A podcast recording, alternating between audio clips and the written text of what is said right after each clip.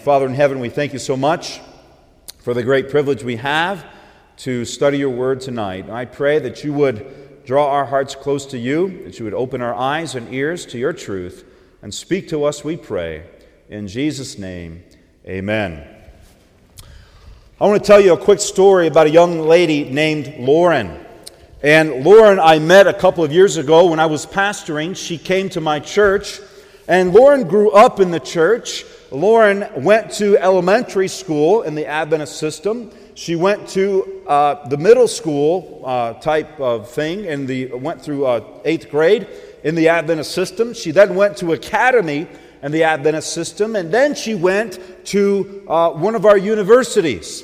And when she came to me, she said, "I'm not exactly sure why I think I want or should be an Adventist. She says, I'm not even sure uh, about our beliefs. She says, I don't know about them. And she said, in fact, my senior year in college, I wrote a paper that was counteracting or against Ellen White. And I said, Really? I said, You must have done a lot of research. And she said, Yeah, I found all kinds of things online. And I asked her a very important question. I said, You wrote a, a thesis paper that is against Ellen White being, um, you know, called as a prophet of God. And I said, But how many of her books have you ever actually read? And she looked at me and she says, Well, I've never read any of them. I said, Really? I said, So you read what everyone else said about Ellen White, and then you wrote a paper out of that, but you've never actually read her for yourself? And she said, No. I said, Well, that's very interesting. And I said, she said, but you know, she says, I want to believe and I want to know what our church teaches.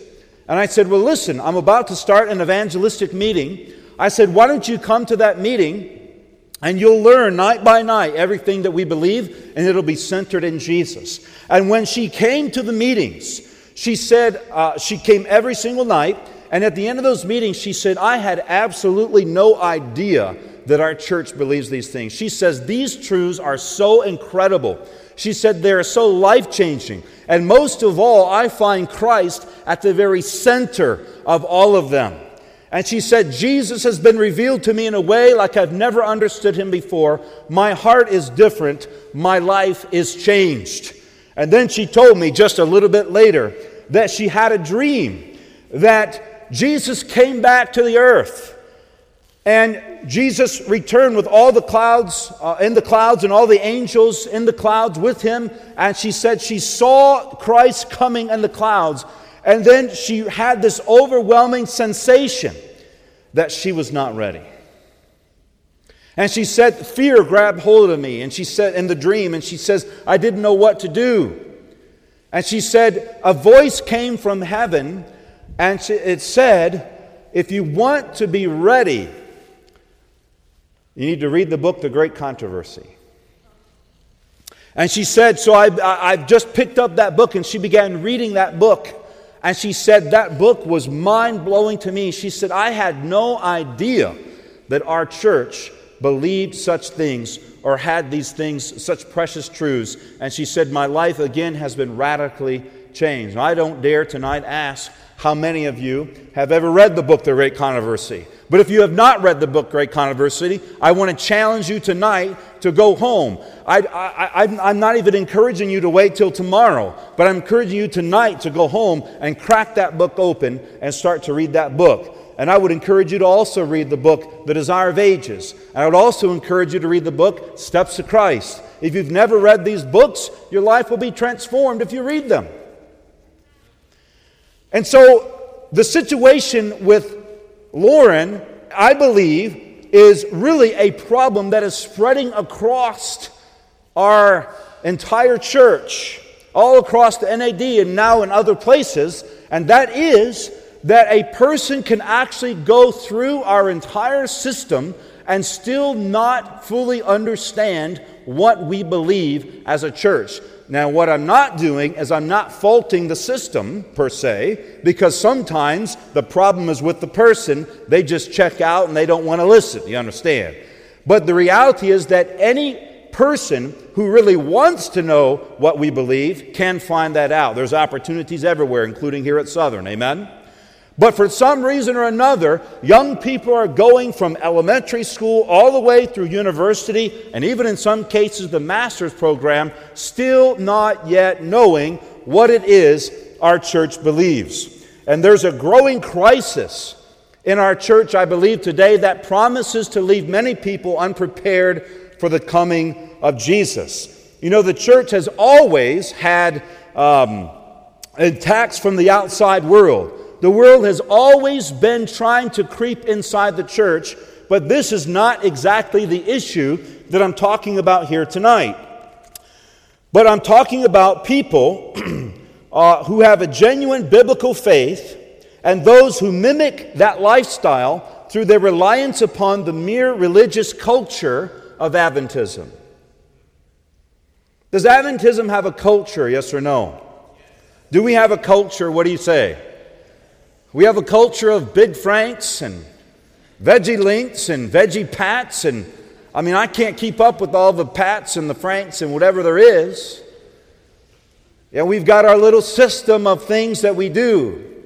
And I'm not saying there's anything wrong with those things.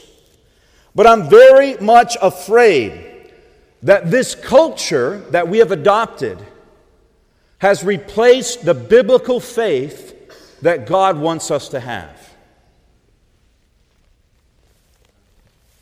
It's not a new thing, it's something that has existed in the church since its beginning. And we're going to look at a perfect example of this in the book of Genesis. So if you have your Bibles, go with me to the book of Genesis, chapter 25. Genesis, chapter 25. If you don't have your Bibles, please pick one up in the pew there or look it up on your phone, whatever you want, but just look it up somewhere. And I'm going to start here in verse uh, 23. The Bible's talking about um, Isaac being, uh, having a child, two children, and it's describing it, them being born right here, verse 23. Genesis 25, 30, 30 25, 23. And the Lord said to her, Two nations are in your womb, two peoples shall be separated from your body. One people shall be stronger than the other, and the younger, older shall serve the younger.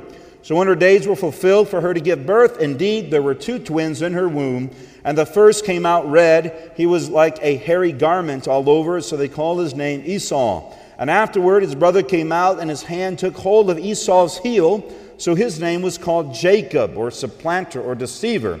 And Isaac was 60 years old when, he, uh, when she bore them. So the boys grew, and Esau was a skillful hunter, a man of the field, but Jacob was a mild man dwelling in tents. And Isaac loved Esau because he ate of his game, but Rebekah loved Jacob. And I'm, I would, I'm going to read on down here in just a minute, but I want you to see something very important here.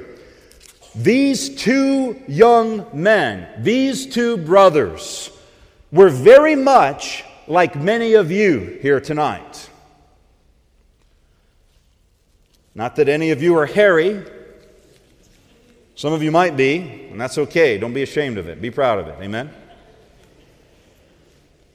But these two brothers were both raised in the church, yes or no? They were both raised in the faith, yes or no? They were multicultural Adventists, you could say, because their father or grandfather was Abraham, their father was Isaac, and then they were born into that faith. They were at least, you know, third generation Adventists. Are you with me? Both had the same knowledge of God and both were essentially the princes of God. They, uh, they, were, they, they were sons of their fathers who were the princes of God. They were going to be the line of the Messiah. So they were very much like you. They heard all the stories growing up. They were told the truths of God. They were taught to keep the Sabbath. They were taught to respect their bodies, both inside by what they ate and outside by what they wore. They were taught many things very similar to what many of you were taught in your homes or in your church or in other places, correct? And yet there was still a division between the two of them. And if you go on down, even from birth, there was a difference between them. And if you look at verse 29, it talks about it. Verse 29 Now Jacob cooked a stew, and Esau came out from the field, and he was weary. And Esau said to Jacob, Please feed me with that same red stew, for I am weary. Therefore, his name was called Edom. But Jacob said, Sell me your birthright as of this day. And Esau said, Look, I'm about to die. So what is this birthright to me? And Jacob said, Swear to me as of this day. So he swore to him, and he sold his birthright to Jacob. And Jacob gave Esau bread and stew of lentils, and he ate and drank, arose and went his way. And thus Esau despised his birthright. Esau was raised in the same home as Jacob, correct? And yet, he sold his birthright as the oldest son for a temporary pleasure. He sold what God had given to him for something that would only last for a moment.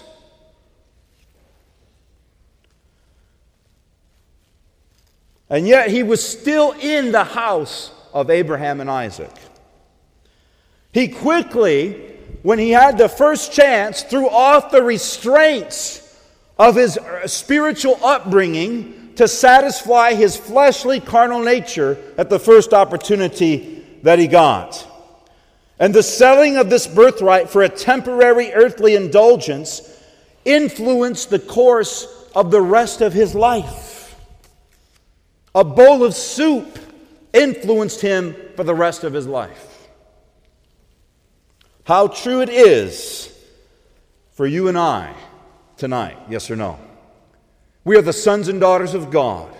God has given this church precious truth. He has a mission for this church. And so many of us tonight take it as something of indifference, take it as something that doesn't really mean very much, something that is, well, you know, that's really for my parents, but it's not really for me. That's for those people who want to be spiritual, but, but it doesn't really impact me, it doesn't really matter to me.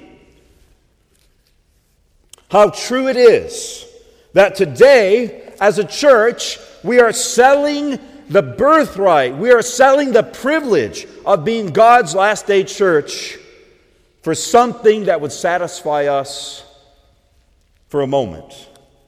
How many of us are selling tonight our relationship with God for something that really doesn't mean a hill of beans in the eyes of eternity? How many of us are right now probing Facebook when God has a message for us tonight. What was the difference between them? You know, Jacob was not perfect himself. He was a deceiver. He, he went in and lied to his own father about being Esau because he not only did he, he, he bought the birthright for a bowl of soup, but he also wanted the blessing. And you know, Jacob wasn't perfect, but the difference between Jacob and Esau is that Jacob, though he was deceiving and he was unconverted, he wanted to be God's man. He wanted to be in the favor with God. He wanted to know that God would bless him and would give him favor. He wanted to know that he was right with God. He wanted to know that he would be a spiritual leader of his home. He went about it the wrong way, but his intentions were true. And that also cost him. He went about it the wrong way, and so his brother was going to threaten to kill him. And then he left, and he went and he laid his head on a stone, and he saw the angels coming up and down. You remember that story? Then he went on, and he went and stayed with um, uh, Laban and the others. And then, whenever he came back, something happened in his life. He wrestled with God. You understand? When he was on his way there, he laid his head down and he saw, he was so sorrowful. He thought to himself, I'll never see my mother again. I'll never probably see my father again. I've left my home quite possibly for the last time. He left everything behind. And there he laid on that rock and he saw that though he had left everything behind, though his choices had, co- had cost him dearly, he saw that there was a God who had not left him behind. And when he saw those angels going up and down that ladder, He knew that God was going to forgive him, that God was going to transform his life. And it was there that he received a life altering faith and transformation that would change him for the rest of his life. And his life became something different. It became something new. It became something fresh. And his purpose was different. You know, for many of us today, we like the blessing of the culture, but we don't want the spiritual blessing. We like the material, the earthly blessing that this culture provides, very much like Esau. But we don't want to have the spiritual blessing like Jacob. And when Jacob came back to, to, to where he was going, back to his homeland, that night on the river, he wrestled with God. And in the middle of the night, as he was praying, God laid a hold of him and began to wrestle. And you know, I think that very few of us understand what that experience really is. But listen, friends, if we're going to truly know God, you're going to have to wrestle with Him. You're going to have to search for Him. And you're going to have to search for him more than you search for your girlfriend or for your boyfriend or for your iPhone when you misplace it. You're going to have to search with him as if your life was depending on it. Both started out with the same spiritual foundation. So, what made the difference? Well, Esau was immersed in the faith of his fathers as a child, but his preference for the material blessing of the culture rather than the actual faith that Jacob experienced did not lead him to seek that transformation of heart and character like Jacob.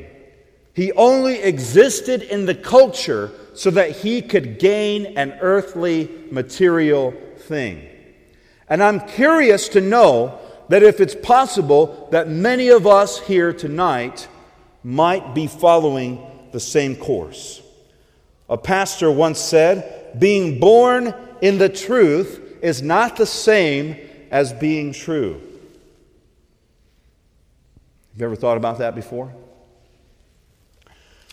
Just because you were born in the truth doesn't make you true. Quickly turn with me to Matthew chapter 3. I know time is running out, but you guys are very patient people here at Southern. So, the South is a very hospitable place. I grew up about an hour and a half, hour and a half south of here. You may not know it by my accent, but I used to have a Southern twang. I used to drive an old beat up pickup truck in my old days. And I would chew tobacco and spit out the window when it was going down the road. And I was just a nasty old cuss.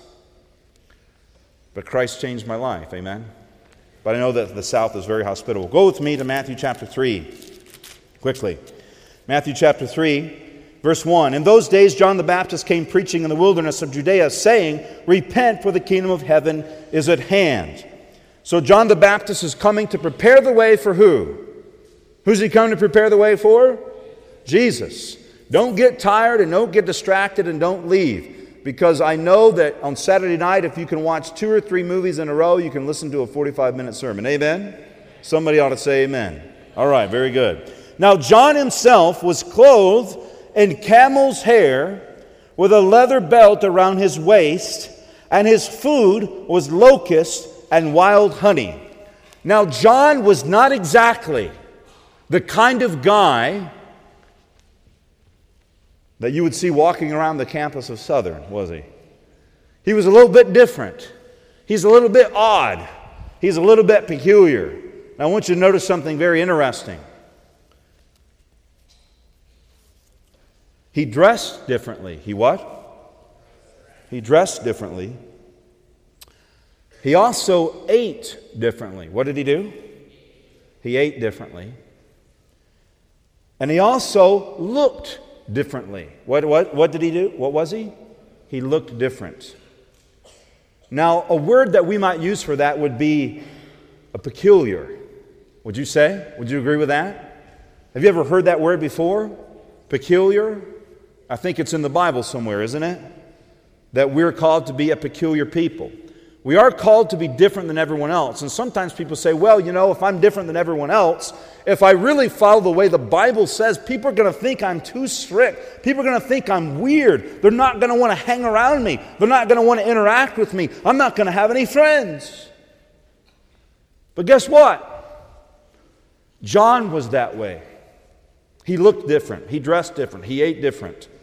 But if you'll notice the next verse, something very interesting happened. Look at this.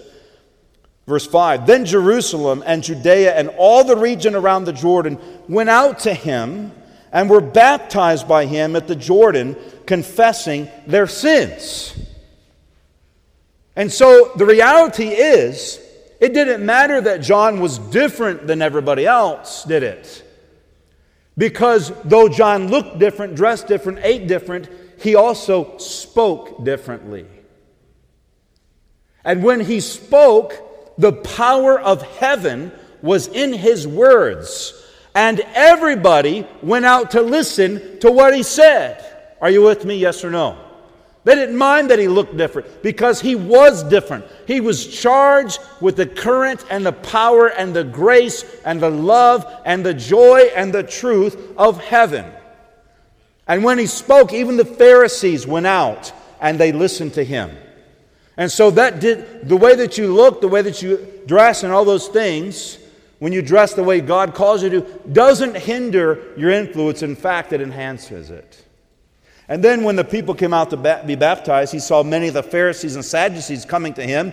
He said to them, Brood of vipers. It's not exactly what you want to say to people coming to get baptized on a nice Sabbath morning, is it? You dirty little snakes in the grass. What are you doing here? Right? It's not exactly what you want to say to your baptismal candidates. But he said, Who told you to flee from the wrath to come? And I want you, I would say more about this, but I just want to point out this one thing, verse 9. He says, Therefore, verse 8, bear fruits worthy of what? Repentance. You can only bear fruits worthy of repentance when you've repented. And you can only repent when you've been drawn by the living Christ. And you can only repent of those sins when God moves upon your heart. Otherwise, you're not going to care. Are you with me? So if you're here tonight and you don't care, I would be nervous about that. You should be nervous about that because you should care because your eternity is on the line. And some people say, well, you shouldn't say that to people because that's scary. You call it whatever you want, but it, one thing I know it is, is it's the reality. You understand? John said, Bear fruits worthy of repentance. And then he says this Don't think to say to yourselves, We have Abraham as our father. For I say to you that God is able to raise up children of Abraham from these stones. Listen, what he's saying is this it doesn't matter if you're a fifth generation Seventh day Adventist. Don't think to say that we have, you know, um, Ellen White is our grandmother. One guy came to me one time and he says, I'm the great, great, great uh, grandson of Ellen White. And I said, Great. People walk around and they say, Well, we're sixth generation Adventists. Our forefathers started the work in some country. Great. And I mean, I'm not saying that disrespectfully. I'm not saying we should be disrespectful. We should appreciate that work. Amen? What I'm saying is that doesn't mean anything for you. It might mean something to you, but it doesn't mean anything for you. Are you with me? Because God, don't miss this point, please.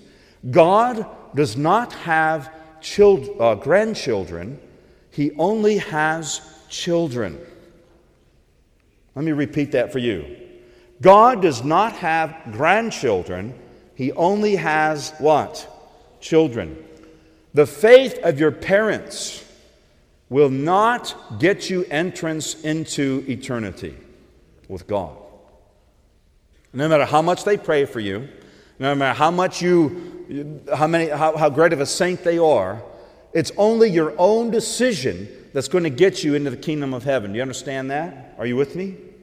Are, are you follow that logic? And it's a decision that you have to make. And let me tell you, the Adventist culture will cause you to be lost unless you have the Adventist faith that goes right along with it. Are you with me? unless you have that faith for yourself, you will be lost. Now, I'm going to skip part of my sermon because I can feel the hot breath of, of my hosts that are, are ready for me to start drawing to a close. But I'm just going to tell you real briefly, uh, real quickly, this. In John chapter 6, I won't go to it. Guess what? I'm going to go to it. And you're so sweet and you're so kind. John chapter 6, he says this Jesus says in verse 26, uh, he went over the other side of the sea, and the people came and followed him. In verse 26, Jesus answered and said to them, Most assuredly I say to you, you seek me not because you saw the signs, but because you ate of the loaves and were filled. He said, You followed me because you wanted something to eat, not because you're interested in eternal life. And then he says, Do not labor for the food which perishes, but for the food which endures to what? Everlasting life, he says, which the Son of Man will give you because the God the Father has set his seal upon him. Jesus says, What are you doing with your life today? What are you laboring for? Are you laboring for a degree at Southern? Fine, nothing wrong with that. Are you laboring in whatever work you're doing to try to cut down your tuition when you graduate? Fine, nothing wrong with that. But is that the sole purpose of your life? Is that the only reason you live? Is that the thing that you're striving for above everything else? Then Jesus says, you're striving for something that's going to perish and pass away. Your purpose in life is to get that degree so you can better serve God, not better serve yourself, not to have a bigger house, not to have a better job, but it's to say, Lord, how can I serve you the most effectively? Listen, these people were following a culture because it had brought them great prosperity. But they missed the point that the culture was to lead them to a faith. We have a culture as Adventists, and the point of it is to lead you into a faith that in Christ that will save your soul. They followed Jesus because of the loaves and fishes, but not because of his presence. They ate from his hand, but they did not eat from his heart. They followed Jesus to have their stomachs filled with the bread rather than their heart filled with his spirit. When he revealed that the bread they were searching for was himself, they scoffed at him. They wanted to make him king because he'd be able to feed them. Religious culture, don't miss this, sits at Jesus' feet, but only to be fed conveniently in this life without any discomfort or preparation for the next. Culture would sit and be fed in this life, but not anything spiritual. But biblical faith will seek the spiritual bread even at the expense of the physical. I can remember a story about James White.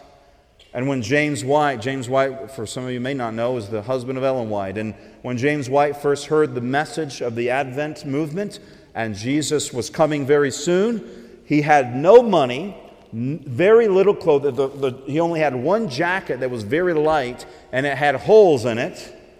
And he had, didn't even have a horse. So his uncle loaned him an old broken down horse and a broken down half uh, used saddle and he got on that horse, and for three months he rode around preaching that Jesus was coming soon. The snow, many times, was so deep that he had to get off his horse and lead it through the snow. He didn't eat half the time, he didn't know where his next meal came from, but he knew that there was a message that people needed to hear and that he had the ability to carry it to them. So, at every expense of himself, he was willing to surrender any and make any sacrifice. He was willing to surrender any comfort to tell people about Jesus, walking through the snow in the middle of winter in New England, guiding his horse to the next town to tell people that Jesus was coming soon, without a care in the world of himself. People don't do that kind of a thing unless that thing is very much worth sacrificing for. Do you understand that? And that was the attitude and the mentality of all of our Adventist pioneers. Why is it not the attitude and the, the spirit of every student at Southern? Because you don't know the message like you should. Because maybe you're trusting in a culture rather than a faith. Maybe you've rejected both. I don't know. But I'll tell you what. I'm not saying everybody here is unspiritual. That's not what I'm saying. There's many spiritual people here, but we all need to go deeper. Amen. But before you reject that thing fully, you might want to take a look at what it's really all about. You understand? Because I found that many Adventist young people strive as hard as they can to get away from the thing that they've always been looking for, but they didn't know they were looking for. And they go through this big, wide circle all around the world and doing all kinds of crazy junk, and they come back and they say, Man, this is where I was always supposed to be. Well, why not make that decision before you take that big little circuit ride through the wilderness of 40 years? That brings us down to today, and I'm about to close. I won't read it, but if you go to Matthew chapter 25, you read about the 10 virgins. How many have ever read that parable before? The 25th chapter of Matthew prophetically describes God's people right before he comes. Two groups of people, and I wish we had time to go through it, but we don't. But let me just say this. A true understanding of this parable reveals something that there are those cultural Adventists who have secluded themselves from the world, they have understood the truth, and yet they still enjoy the world's pleasure and benefits. Those who, I'm just going to read this because it'll be shorter. Can I do that? I don't like doing that, but I'm just going to do it quickly. Those who profess Christ within Adventism, but cannot in the life testify and bear fruit of a changed heart, only admit that they are a product of a nice culture rather than divine grace. Listen, what Jesus wants is a life transformation. More importantly, before that can happen, he wants a heart transformation. And Jesus has done everything possible to make sure you have every opportunity for your heart to be transformed and changed. Do you understand? How many of you would know tonight, how many of you understand that your life at some point or another needs a transformation? How many of you would confess to that tonight? How many of you would just admit that? And you may not agree with it now. You may say, well, I'm going to put that off, or I don't really think that so. But, but, but one day in life, you're going to come to the conviction within yourself that my life needs changed. I am not the person I want to be. I'm not the person I should be. My heart is corrupt. And we recognize that God brings that conviction to every person at some point in their life. And we realize that this nice little veggie meat, veggie dog culture is not enough to pass us through the judgment. And we have to have a true living connection with the Savior. And Christ is the only way out. And He's making every opportunity for us to escape the corruption of this world. But if our hearts are too hard to receive it, we will die in this world and we will pass away with it. Without an entire surrender of the will, we cannot have that experience. God is inviting us tonight to surrender and without this, we don't ever come to Christ, and we certainly don't lead others to Him. You know, many times we want deliverance from evil. We say, God, why do you let this bad thing happen to me? But we don't want deliverance from the sin that got us there. We want freedom from evil, but not from sin.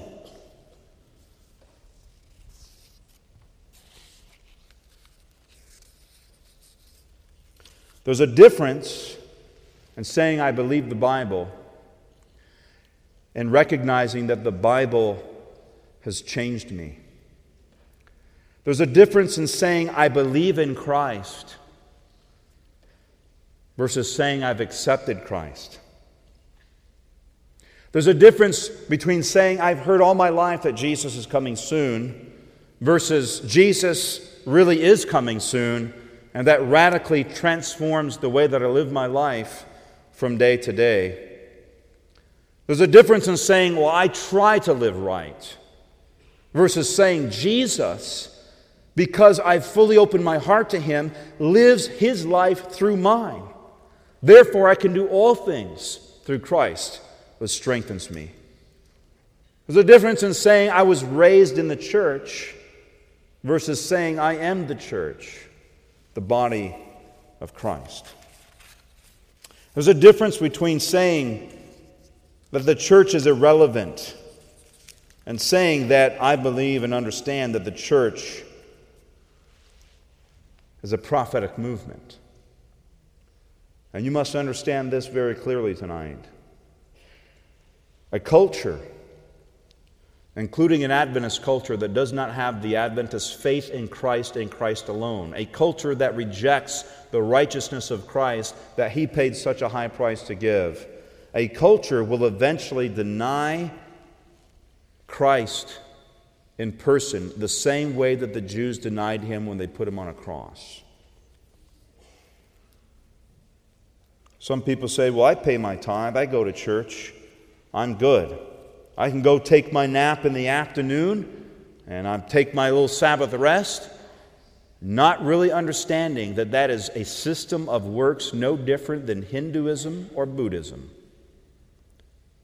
unless those things are happening in our life the paying of the tithe, the church, whatever from a heart that has been transformed by a living Christ who rose from the dead. You understand, my friends, that your sin and mine was placed upon Christ, and when it was placed upon him on the cross, it killed him. It killed him. And he was put in a tomb, and yet the righteousness and the goodness and the purity that lives within Christ was great enough to still raise him from the dead on the third day. Despite the fact that your sin had pinned him in the grave. And if his righteousness is great enough to raise him from the dead, when all the sin of every person in the world, including yours, was put upon him, then when you open your heart to him fully, that same life and that same righteousness and that same holiness now will come and dwell in you and raise you to life from your spiritual death. How many can say amen to that? Isn't that a powerful thought? That the same power that raised Jesus from the dead can live in you and raise you from death, both the spiritual and the physical. There is nothing wrong with the biblical tenets of Adventism, the culture. There's nothing wrong with the culture, my friends. But if we rely upon that culture or the faith of our parents without having a living faith of our own, we will die and we will die for eternity. I'm pleading with you tonight.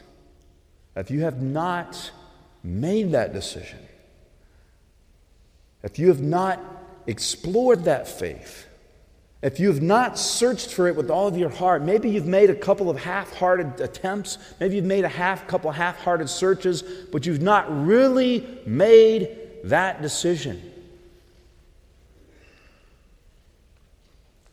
But maybe tonight's your night. Maybe tonight is the night for you to open your heart to the Savior. Maybe tonight is to say, you know what? It's, I've heard this stuff all my life, but tonight it's hitting me a different way. I don't know exactly what it is, but God is beginning to speak to my heart. You can listen to this all your life and your heart be closed to a certain point in time, and this may be the time for you. I don't know. Only God knows and only you know. But if it is your moment, then do not let it pass you by. I had a friend named John, and John was a, was a drug dealer, he was a gangbanger, he used to steal cars, he used to sell drugs to kids. And John met Jesus, and Jesus changed John's life. Can you say amen? John became a Bible worker. He was baptized. He gave his heart to Christ. He gave his life to he became a Bible worker and was a really good one for a number of years. But after a while, John took his eyes off of Jesus and he began to drift back into the lifestyle that he once had. And he began to sell drugs again. And he, he, he, he went and bought himself another pistol. And he began to get caught back into that scene. And he began to party. And, and one particular night, this guy invited him to a party. And so he went. And while he was at the party, there was another guy there that invited him to go out back with him and do a bunch of hardcore drugs. And so John said, Sure, I'll come out with you. So he went out with this guy, and, and while the guy was preparing the drugs, John said, Hey, I'm going to slip over here behind this building, I'm going to use the bathroom. So he went over there in the shadows of those buildings, and when he did, out stepped a gang who looked at him and said, You're in the wrong place, buddy. You're in our territory. What are you doing here? And so he, the answer he gave didn't satisfy them, so they started to beat him up. And when that other guy he was going to do drugs with saw them beating him up, the other guy ran over there and started to yell at them and, and try to get them off of John. And so they went from beating on John to beating on this guy. And as they were beating him, somebody pulled out a knife and they stabbed the guy over 20 times. And as he was bleeding, they all started to realize what happened, so they ran away. And John was left there, beat up, next to this guy who had been stabbed, and he was dying right there in front of his very eyes. He died that same night when they took him to the hospital. And later on, John began to find out about this guy. And he found out that this guy had actually been, was raised a Seventh day Adventist. He was raised in the church, but he had drifted away and got himself caught up in this lifestyle. And you wouldn't even begin to guess what the guy's name was. He was a Hispanic man, and his name was Jesus. His name was Jesus. And John realized in a very powerful way a man named Jesus died in my place. And he saw that firsthand. He said, It should have been me that died. They were beating up me first, but this man intervened and he saved my life at the expense of his own life. And that broke his heart. And he gave his heart back to God. And he was just baptized again this year. And he's back in the church. But he has a real life experience. Sometimes I think we have a hard time grasping that Jesus really died for us and the price that he paid. But understand that no higher price could have been paid for you. And Jesus is inviting you tonight to respond to the greatest level of unselfish love you will ever know in your life. He doesn't try to guilt us into anything, He doesn't try to manipulate us, but He invites us. And He will not ever stop inviting until we permanently close the door. But He says, Look, is there anything else I could do for you? Because if there is, you just tell me and I'm going to do it. No one else, not even the parents that love you, can pursue you with such perfect, pure love as Jesus does. And He did intervene when every one of us, we've all sinned and we're all condemned to death. Not condemned by God, but condemned by ourselves, our own actions, our own choices. But God says, No, I'm going to intervene. I'm going to step in front and I'm going to take the knife through the heart. Because I cannot stand to live eternity without them. There's a special place in God's heart tonight that no one else in the universe can fill except you. So please, do not deny Jesus the opportunity to spend eternity with Him. And don't deny yourselves the opportunity to spend eternity with Him. In your pew, there's a card. And you may want to tonight fill that card out. It's late, I know, but you'll survive. And that card gives you an opportunity to make a decision with your life. It's your life. You have a right to do whatever you want to. You can take this card and rip it in half and throw it at me if you want to. Or you can fill it out and say, Lord, I don't want to turn from you again. I, I got to know that my life has the Adventist faith, not just a culture. So, there in that card, it says, I want to repent of my sins and surrender my life to Jesus. I once followed Jesus but have drifted away, and I want to recommit my life to Him. I need special prayer. You may need to talk to somebody. I would like to express my commitment to God through baptism. There's also the opportunity for you to make a decision to be giving your life to mission work and service. And you'll draw close to Jesus in ways you never have before if you choose that. If God wants you to fill out that card tonight, don't leave here without doing it. But if He doesn't, then just don't. But as you're filling out that card, you can just leave it on the seat beside you. But I do want to make an appeal tonight. It is late, but that's all right.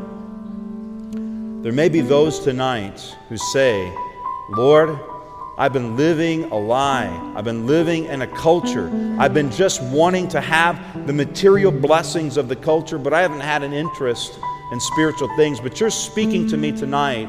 And Lord, in some way or another, I want my life to be yours. I want my life to be in your hands. I want to follow you with all my heart. And there may be that person here tonight. You're all still sitting, and so it's going to make it very hard. So only the people that are really serious about this are going to follow this and, and, and come forward. But if that's your decision tonight, you say, Lord, I don't want to mess around. I want to be serious with you. I don't want to just have a facade. I don't want to be fake. I don't want to be a hypocrite, but I really want to know you and I want to have that deep relationship with you. I want to have a faith like these people had because these people don't live and die like they did for just a foolish fairy tale. And I want it to be real in my life. If that's you, just come forward tonight and we'll have prayer. Anybody at all that wants to make that decision, just stand to your feet and come forward.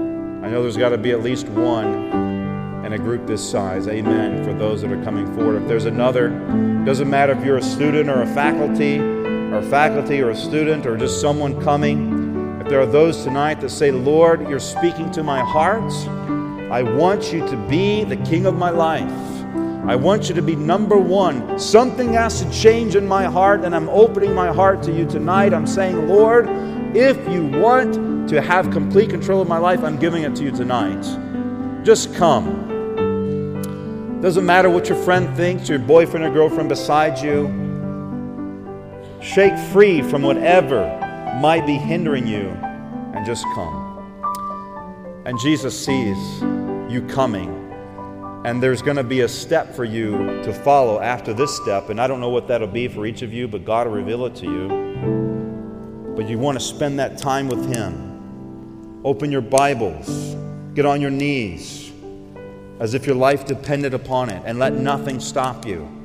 Read the books that I mentioned earlier and begin drawing close to God. And if you don't feel close to Him, Feelings aren't everything.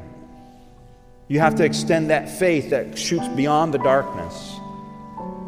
But never doubt that God is with you because He is. Let's pray. Father in heaven, tonight you see those who are making decisions. There may be others right now wrestling and squirming in their seats under conviction of the Holy Spirit. And if they are, don't give them any rest, Lord. Get them to move right now to come down here. It's not too late. It's never too late. It's not even too late after tonight But why wait? Just come now. Father, you're speaking to our hearts tonight. You're moving upon us. We live in a world that's crumbling, and if we don't think that or believe that, we're deceived. And I pray tonight that your faith would be real to us. You want us to have not just a nice little culture, but you want us to have a true faith in the Savior, and He is living, He is not dead. He's alive. He's interceding for us right now. And right now, heaven looks down and it sees those who are opening their hearts and it rejoices. And we can believe that everything under heaven will be available to us as we develop that relationship with you. So we ask you to bless us tonight and lead us onward and upward until Jesus comes. We pray in his name. Amen. This media was brought to you by Audioverse, a website dedicated to spreading God's word through free sermon audio and much more. If you would like to know more about Audioverse, or if you would like to listen to more sermons, please visit www.audioverse.org.